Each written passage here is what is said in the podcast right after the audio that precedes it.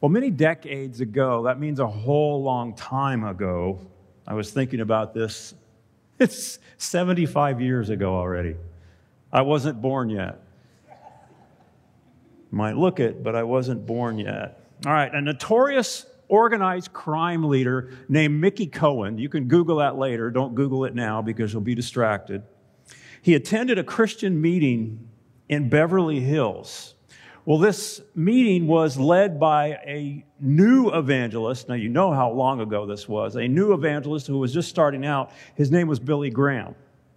Now, no one had really heard about Billy Graham yet, but they had heard about Mickey Cohen. Mickey Cohen was famous. Well, Mickey was attracted to what he heard that night, and he was his he was perked, his, he was piqued. He was, oh man, this is this is interesting stuff. And then afterwards, Billy and some of the others talked to him, and they told him about the way of salvation, but he made no commitment at that time. He didn't he didn't want to follow Christ then. A while later, a Christian friend read Revelation 3:20 to him. Now I'm sure that many of us have uh, now I'm sure that many of us have uh, memorized that verse. Behold, I stand at the door and knock. If anyone answers, opens the door, I will come in and I will eat with him and he with me.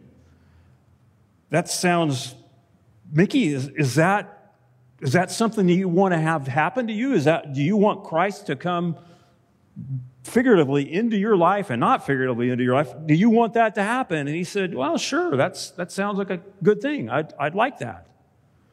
Well, news of his conversion made quite a sensation. If this was, I mean, this man was a mob boss. And because of that, Billy Graham, and among other things, he became famous. He became known across the nation. But man, Mickey Cohen? Well, there was only one small problem. Nothing in Mickey Cohen's life changed. He said the words, but nothing in his life changed. And when his friend confronted him about it, Mickey complained. He said this He said, You didn't tell me that I'd have to give up my work, mafia. You didn't tell me I'd have to give up my friends. Gangsters. Mickey had heard so and so, so and so is a Christian athlete. So and so is a Christian entertainer. So and so is a Christian actress or actor. I thought I could be a Christian gangster. Cohen continued in his lifestyle, was later convicted of tax evasion for a second time and was eventually released after 11 years in heavy duty confinement. And he died of stomach cancer some four years after that. We all know people like Mickey Cohen. Now, probably not notorious criminals. I don't know any gang members or gang, excuse me, gang bosses. I do know some gang members. But but we probably know, you probably know some of these people too. They're not notorious criminals, but people who love Jesus while they feel like it. They love Jesus as long as they get something out of it. And I put it in quotations, not out of him, out of it. As long as it offers something. But soon they fall away. But there are others, some who claim to be Christ's, who are self deceived and blind to the truth of the gospel. Those could be some of us. Well, this morning we begin a series of messages that will be my last that I preach as a full time pastor. And people have asked me, leave me alone. Why are you talking? What are you going to preach on last? What are you going to, what are you going to preach about? And of course, I didn't know. I was just trying to get through Ephesians. But as I prayed about it and thought about it, and because I love you, please Do not tell anybody that.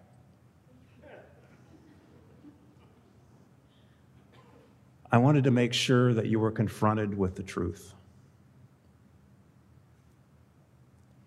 I want you to face the personal question head on Am I really a Christian?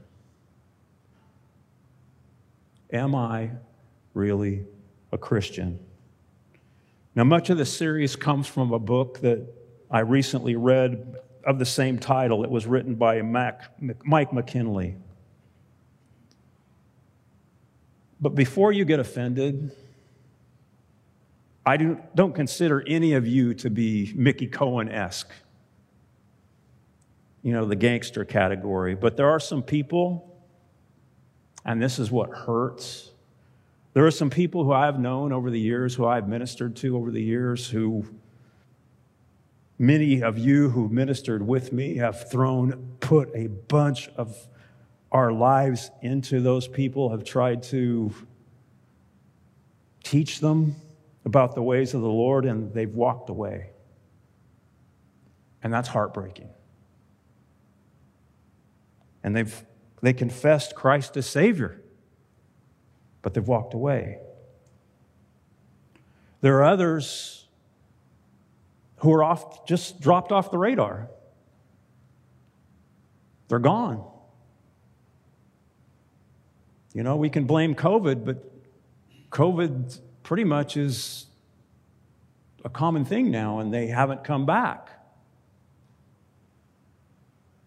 Others, they're not antagonistic towards Christ, but they don't embrace him. They're, I think, what Jesus called lukewarm Christians. And I don't know if they're a Christian at all if they're lukewarm. Others, possibly some within the sound of my voice, that means you who are here and those who are online, believe that you're secure. You know, you like the Doobie Brothers sing, I'm going back in the past. It's, you know, Jesus is all, just all right with me. Jesus is just okay.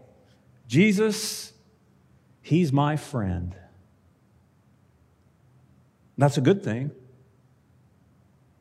But as we'll see in a few weeks, God willing, you aren't a Christian just because you like Jesus.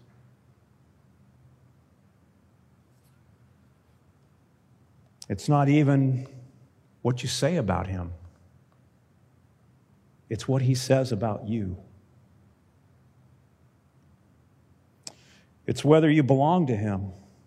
A case in point when Christ began his ministry, he sent out 72 people ahead of him. This, these were in the Galilee region, and they just covered the whole area of northern Israel, or northern Judea, I would say. And they, they had great success, and they came back and they told Christ what had happened. They said, We healed people. We healed people in your name, and, and we cast out demons. Even the spirits obeyed us. And Jesus said this He said, Do not rejoice in this, that the spirits are subject to you, but rejoice that your names are written in heaven.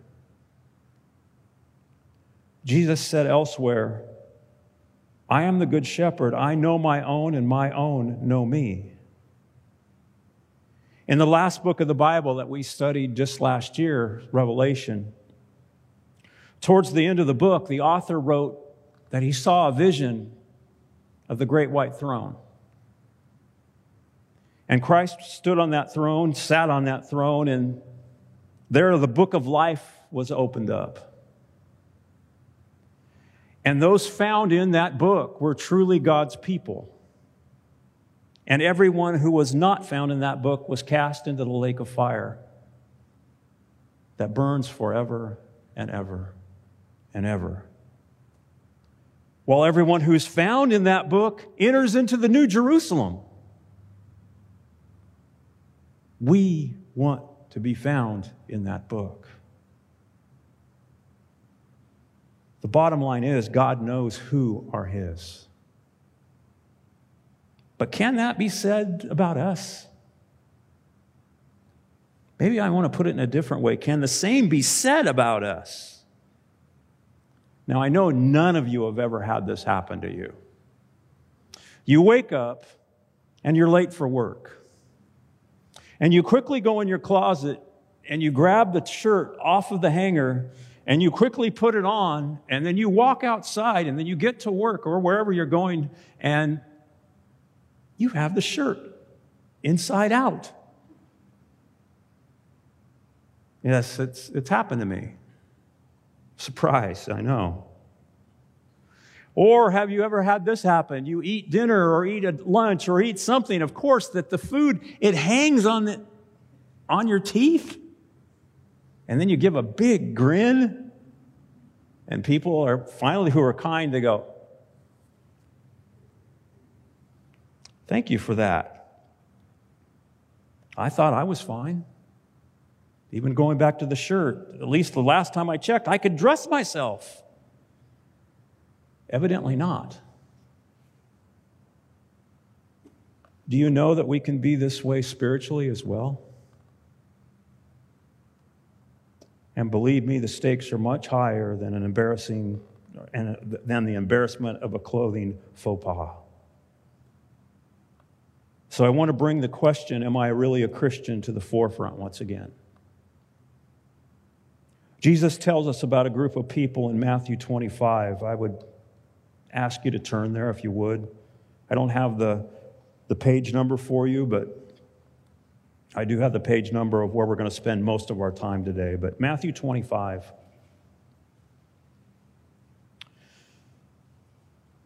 And Jesus tells us a group of people in Matthew 25 who learn the truth too late. Matthew 25, verse 31.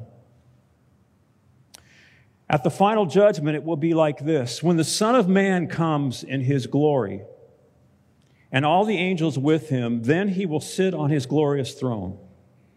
Before him will be gathered all the nations, and he will separate people one from another as a shepherd separates the sheep from the goats.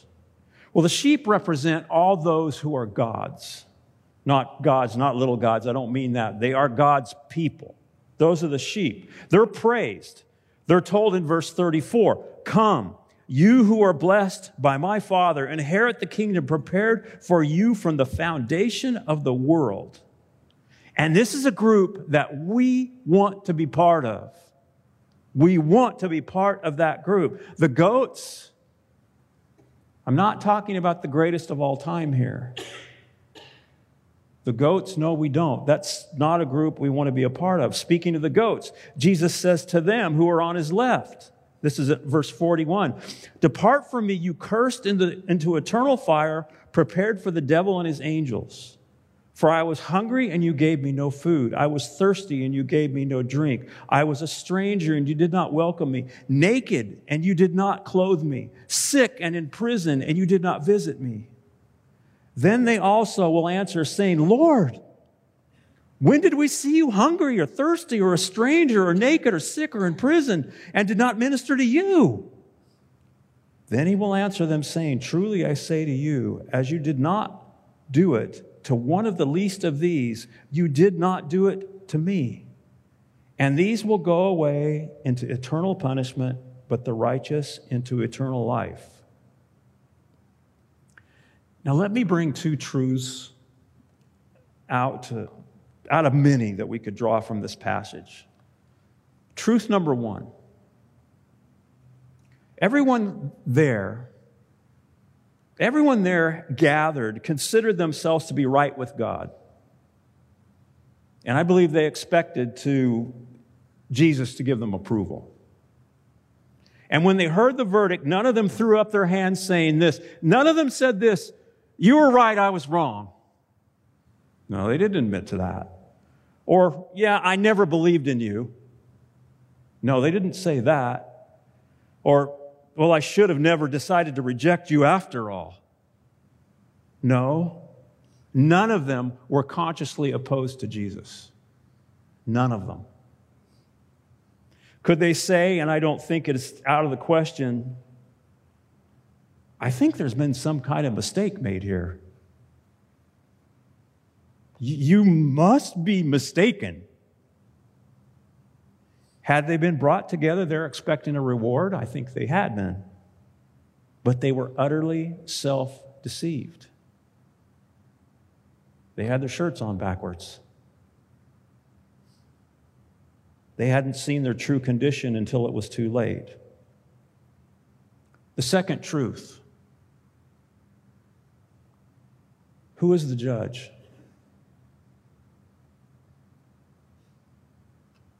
Is it those who are gathered? No, it's Christ. He's the one who ushers people into eternal life or everlasting punishment. Those gathered, they don't have a say. They do not have a say. The truth is nothing. The truth is, it's nothing you can say or any evidence that you bring will change the outcome. It's done. Hear me.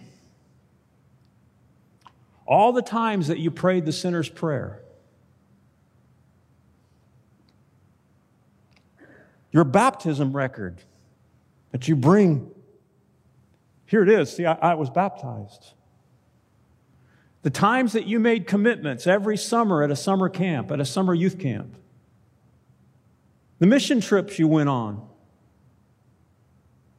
If Jesus, Jesus doesn't look at you and say, She's one of mine, he's my sheep, none of it matters.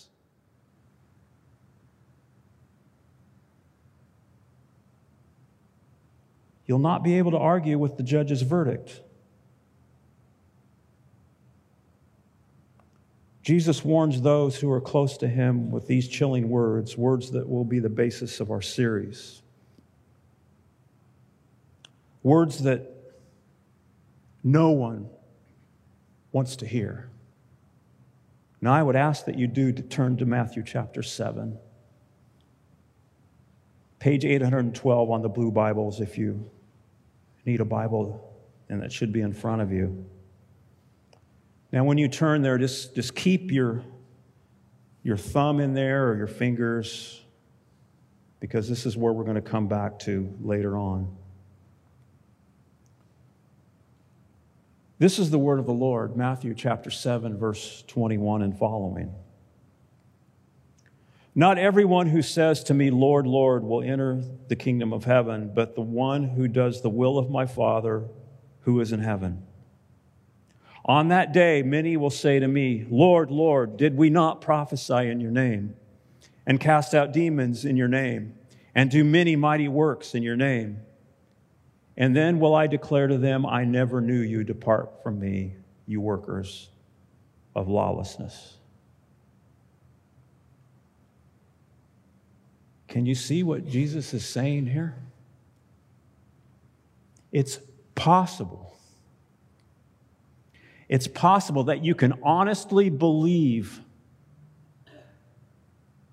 that you're a Christian, that you're a follower of Christ, and not be.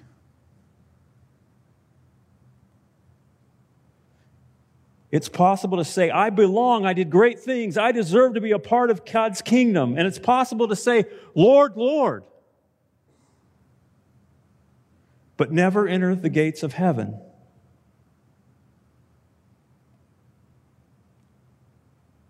The first message's title, this morning's title, is simply this You're not a Christian just because you say you are.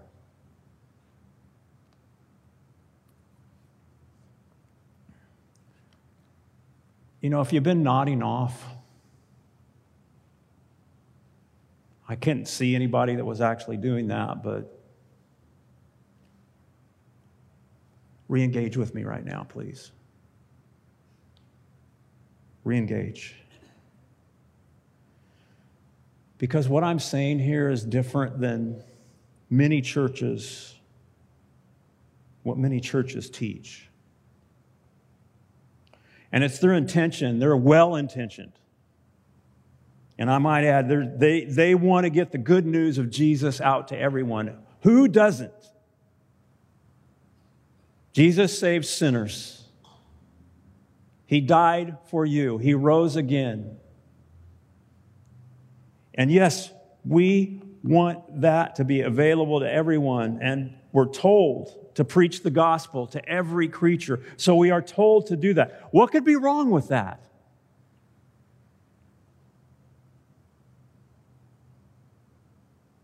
They make the decision to follow Jesus a little too easy. Have you ever heard this? I have Jesus as my Savior, but He's not my Lord. That'll come later. I accept Him as my Savior. But I'm going to live my life the way I want to live it.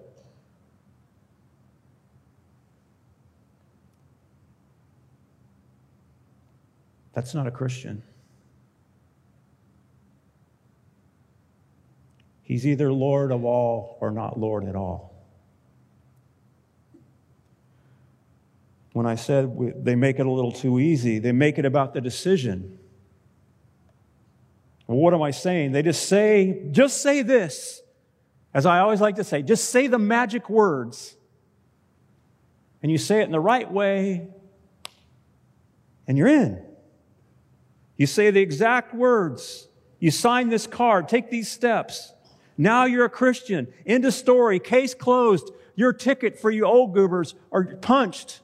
For you new folks, you're going to have your smartphone and you're going to have a barcode on that. And when you go through the gates of heaven, they're just going to scan it.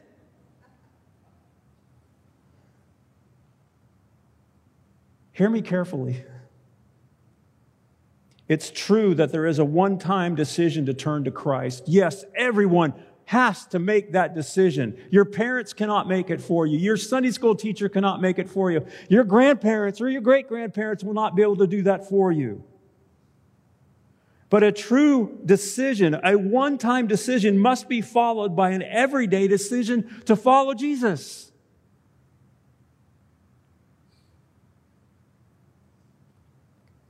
Now, think with me. I'm not just going to blow my own smoke here.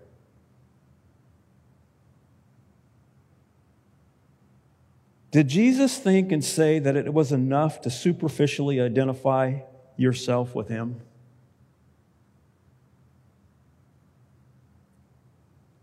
You know the answer to that. There's more to being His disciple than a mere profession of faith.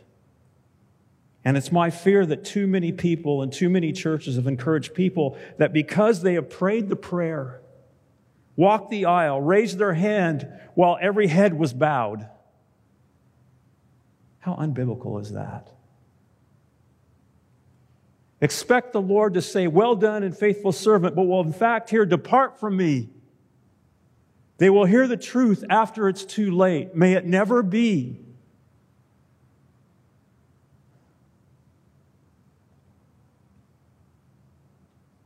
Now I'm going to turn from preaching to meddling. Could it be possible that one of you, that you could be one of these people?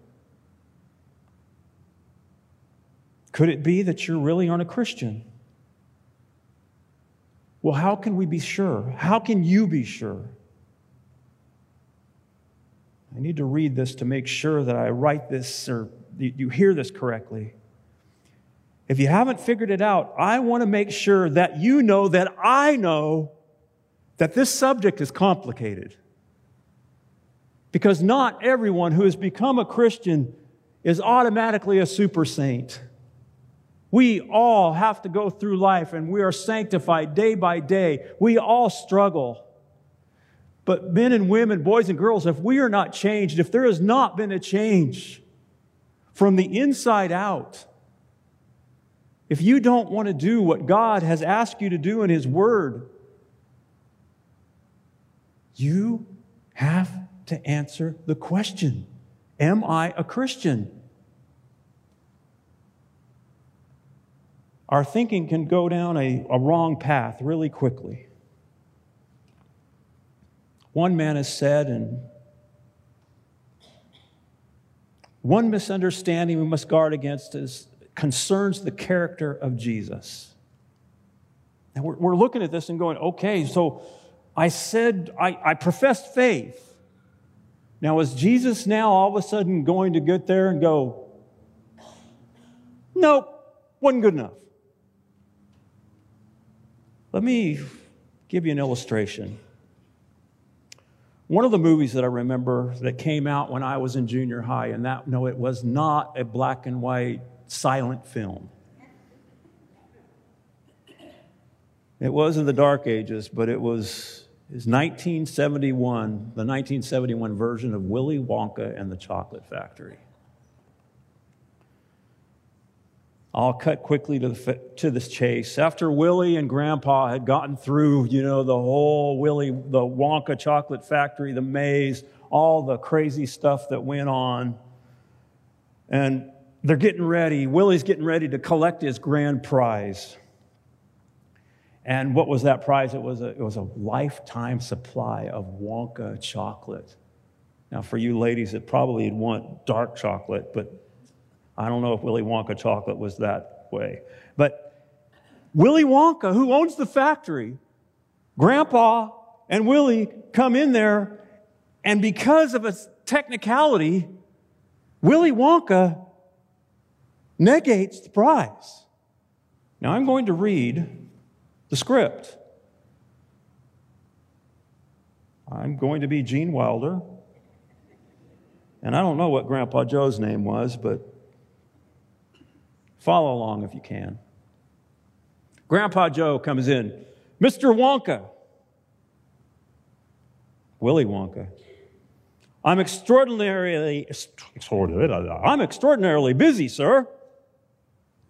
Grandpa Joe says, I just wanted to ask about the chocolate, uh, the lifetime supply of chocolate for Charlie. When does he get it?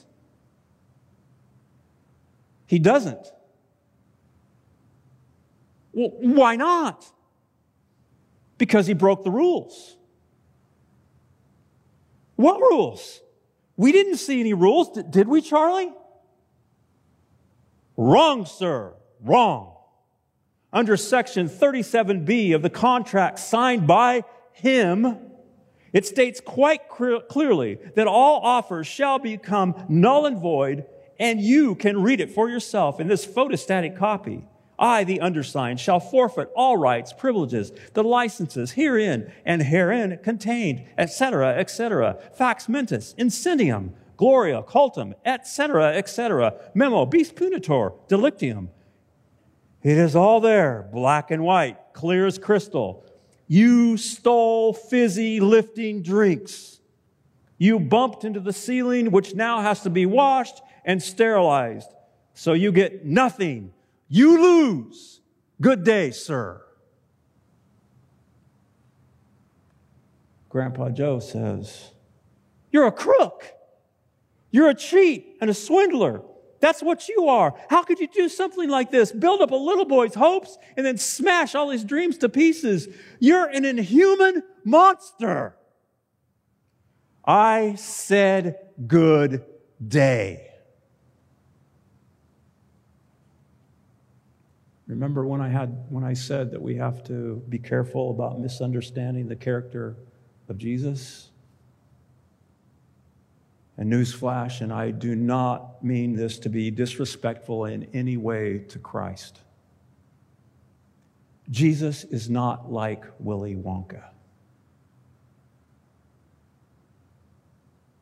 God is not a God who's waiting to pull the rug out for under human beings at the last minute to deny them their promised reward. He isn't Scrooge looking for any opportunity to withhold blessings on a technicality. No, nothing could be farther from the truth. God takes pleasure in saving his people if we trust in what Jesus says, and we can. If we take him at his word, and we should, Jesus says this For the Son of Man came to seek and save the lost. Make sure to look at that. He came to see, save the lost. That's why he came from heaven to earth. That's why he came to save us from our sins. Think with me. If he didn't want to save us, why would he have come? Why would he have died on a cross? Why would he have lived a, as a poor man, the servant, in a backwoods area I know there weren't woods there, but in a backcountry area in Galilee, traveled on foot his whole life, unless, except the moment when he rode into Jerusalem on a donkey, been rejected by high society and killed, executed as a criminal. Why would he have done that? He's not a moral monster. He's not a double crosser. Nothing could be farther from the truth. And adding to that, Christ has given us unmistakably clear guidance about who really belongs to Him.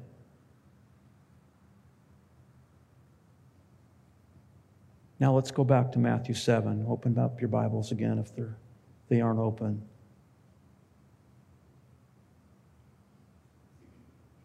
Specifically to verse 20. where Jesus says, Thus you will recognize them by their fruits. And you're going, Oh, okay, what, what, what are you talking about? He, here, Jesus, context, context, context. If you look at the verses beginning at verse 24, following the warning passage that I read earlier, Jesus provides us with an illustration of a man who what? Hears Jesus' words and does them. They're considered a wise man. They build their house on a rock. Those who hear Jesus' words and does not do them is called foolish. They're likened to building their house on a sand, and when the storms come to both houses, one stands and one falls.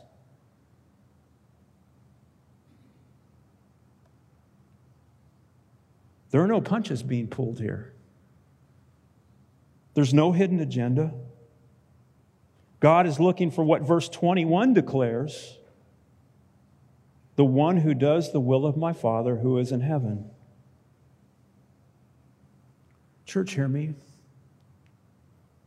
The fact that Jesus tells us, let me put it even in stronger terms, warns us of the danger of self deception is proof of his love, proof of his mercy. He wants us to pay attention and to heed his words. It's like a fire alarm going off. It should jolt us we need to understand, we need to make sure of our standing before God. Don't be self deceived. Examine yourselves. Paul writes to the church in Corinth Examine yourselves to see whether you are in the faith. Test yourselves, or do not, do you not realize this about yourselves that Jesus Christ is in you? Unless indeed you fail to meet the test. In case some of you think I've quoted Paul too many times in my time in the pulpit, let's see what Peter says. Peter says this in his final letter Therefore, brothers, be all the more diligent to confirm your calling and election. For if you practice these qualities, you will never fall. For in this way, there will be richly provided for you an entrance into the eternal kingdom of our Lord and Savior, Jesus Christ. Well, what are these qualities that Peter's talking about? In verse 5, he implored them to make every effort to supplement your faith with virtue, and virtue with knowledge, and knowledge with self control, and self control with steadfastness, and steadfastness with godliness, and godliness with brotherly affection, and brotherly affection with love. That can only come from the inside out. You cannot make this happen on your own. These godly men cared about the people who would read their letters. These godly men, writing as they were carried along by the Holy Spirit. And they did what? They warned those who they cared about to look carefully at their lives, to look carefully before it was too late. Church, that's why I want us to look at what, at what the scriptures say. what they tell us, maybe even more specifically, what Christ tells us exactly, how we must examine ourselves to understand whether we are in the faith?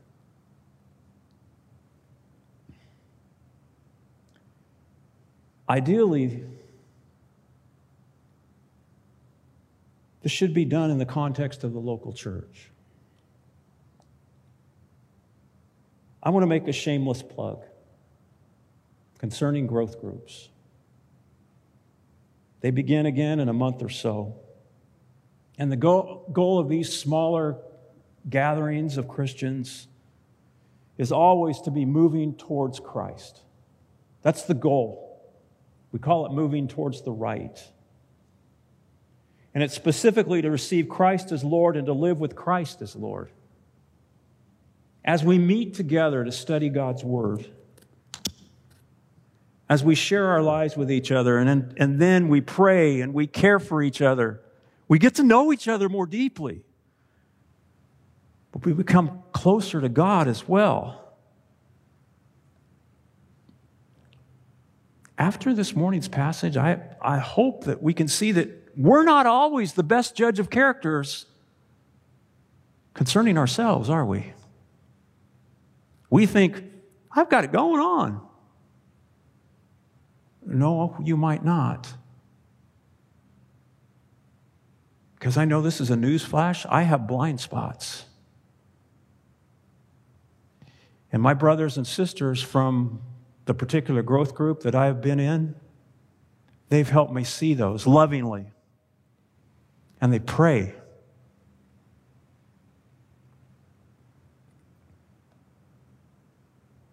We need to be caring and honest brothers and sisters in Christ to speak into our, into our lives.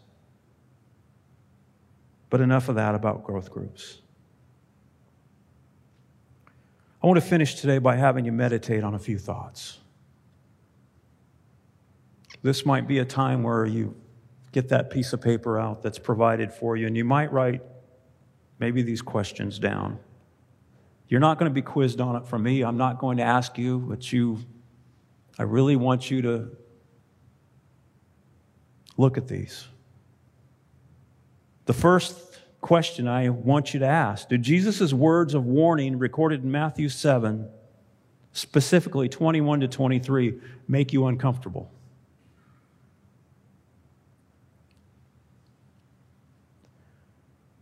And then the follow up to that question if they do, why? Another question I'd like you to think about is, is why do you think that it's not enough to just say you're a Christian? And do yourself a favor, don't give the Sunday school answer. Even though I heard, I think you heard the answers today from the scriptures, but the answer is not enough to say, Bible church, pray. Move on. I want to go eat dinner.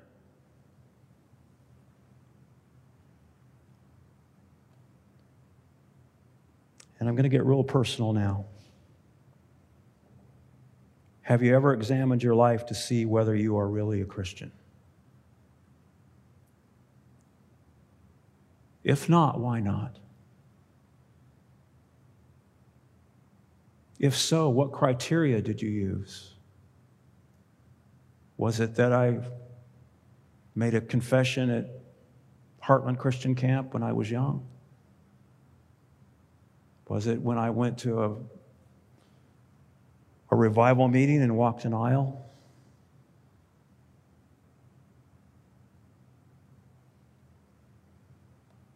After using what criteria did you use? What did you conclude? If after you examined your life and have come to understand that you need to make a change, what can you do? What can you do? It's an old biblical word that many people don't often use today.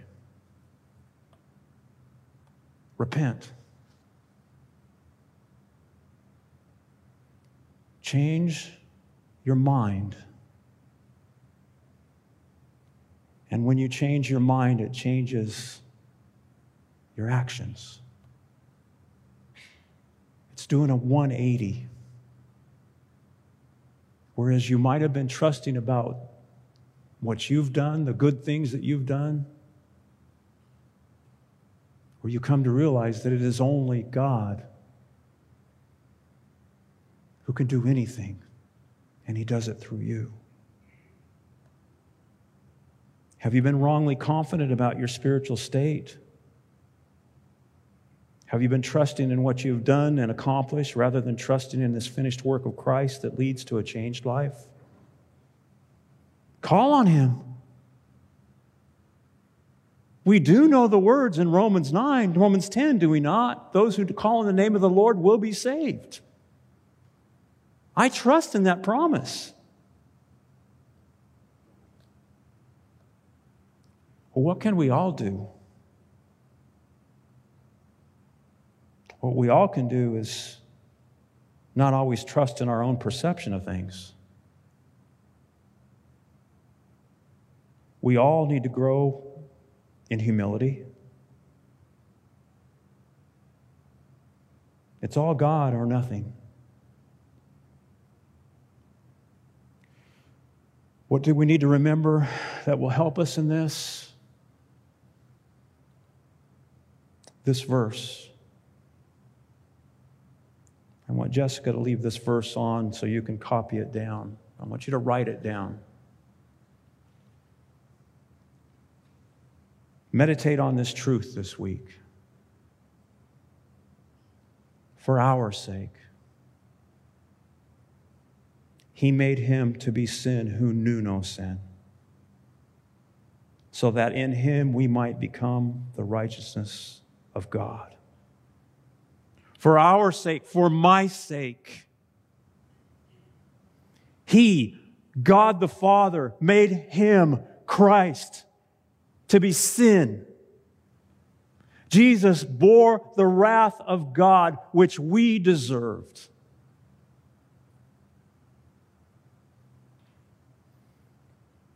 And by trusting in Him, by believing in Him, throwing your whole life on Him, grabbing onto Him, and not letting go.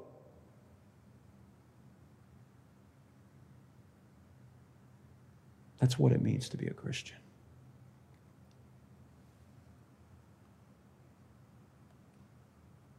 You're not a Christian just because you say you are. What does God say?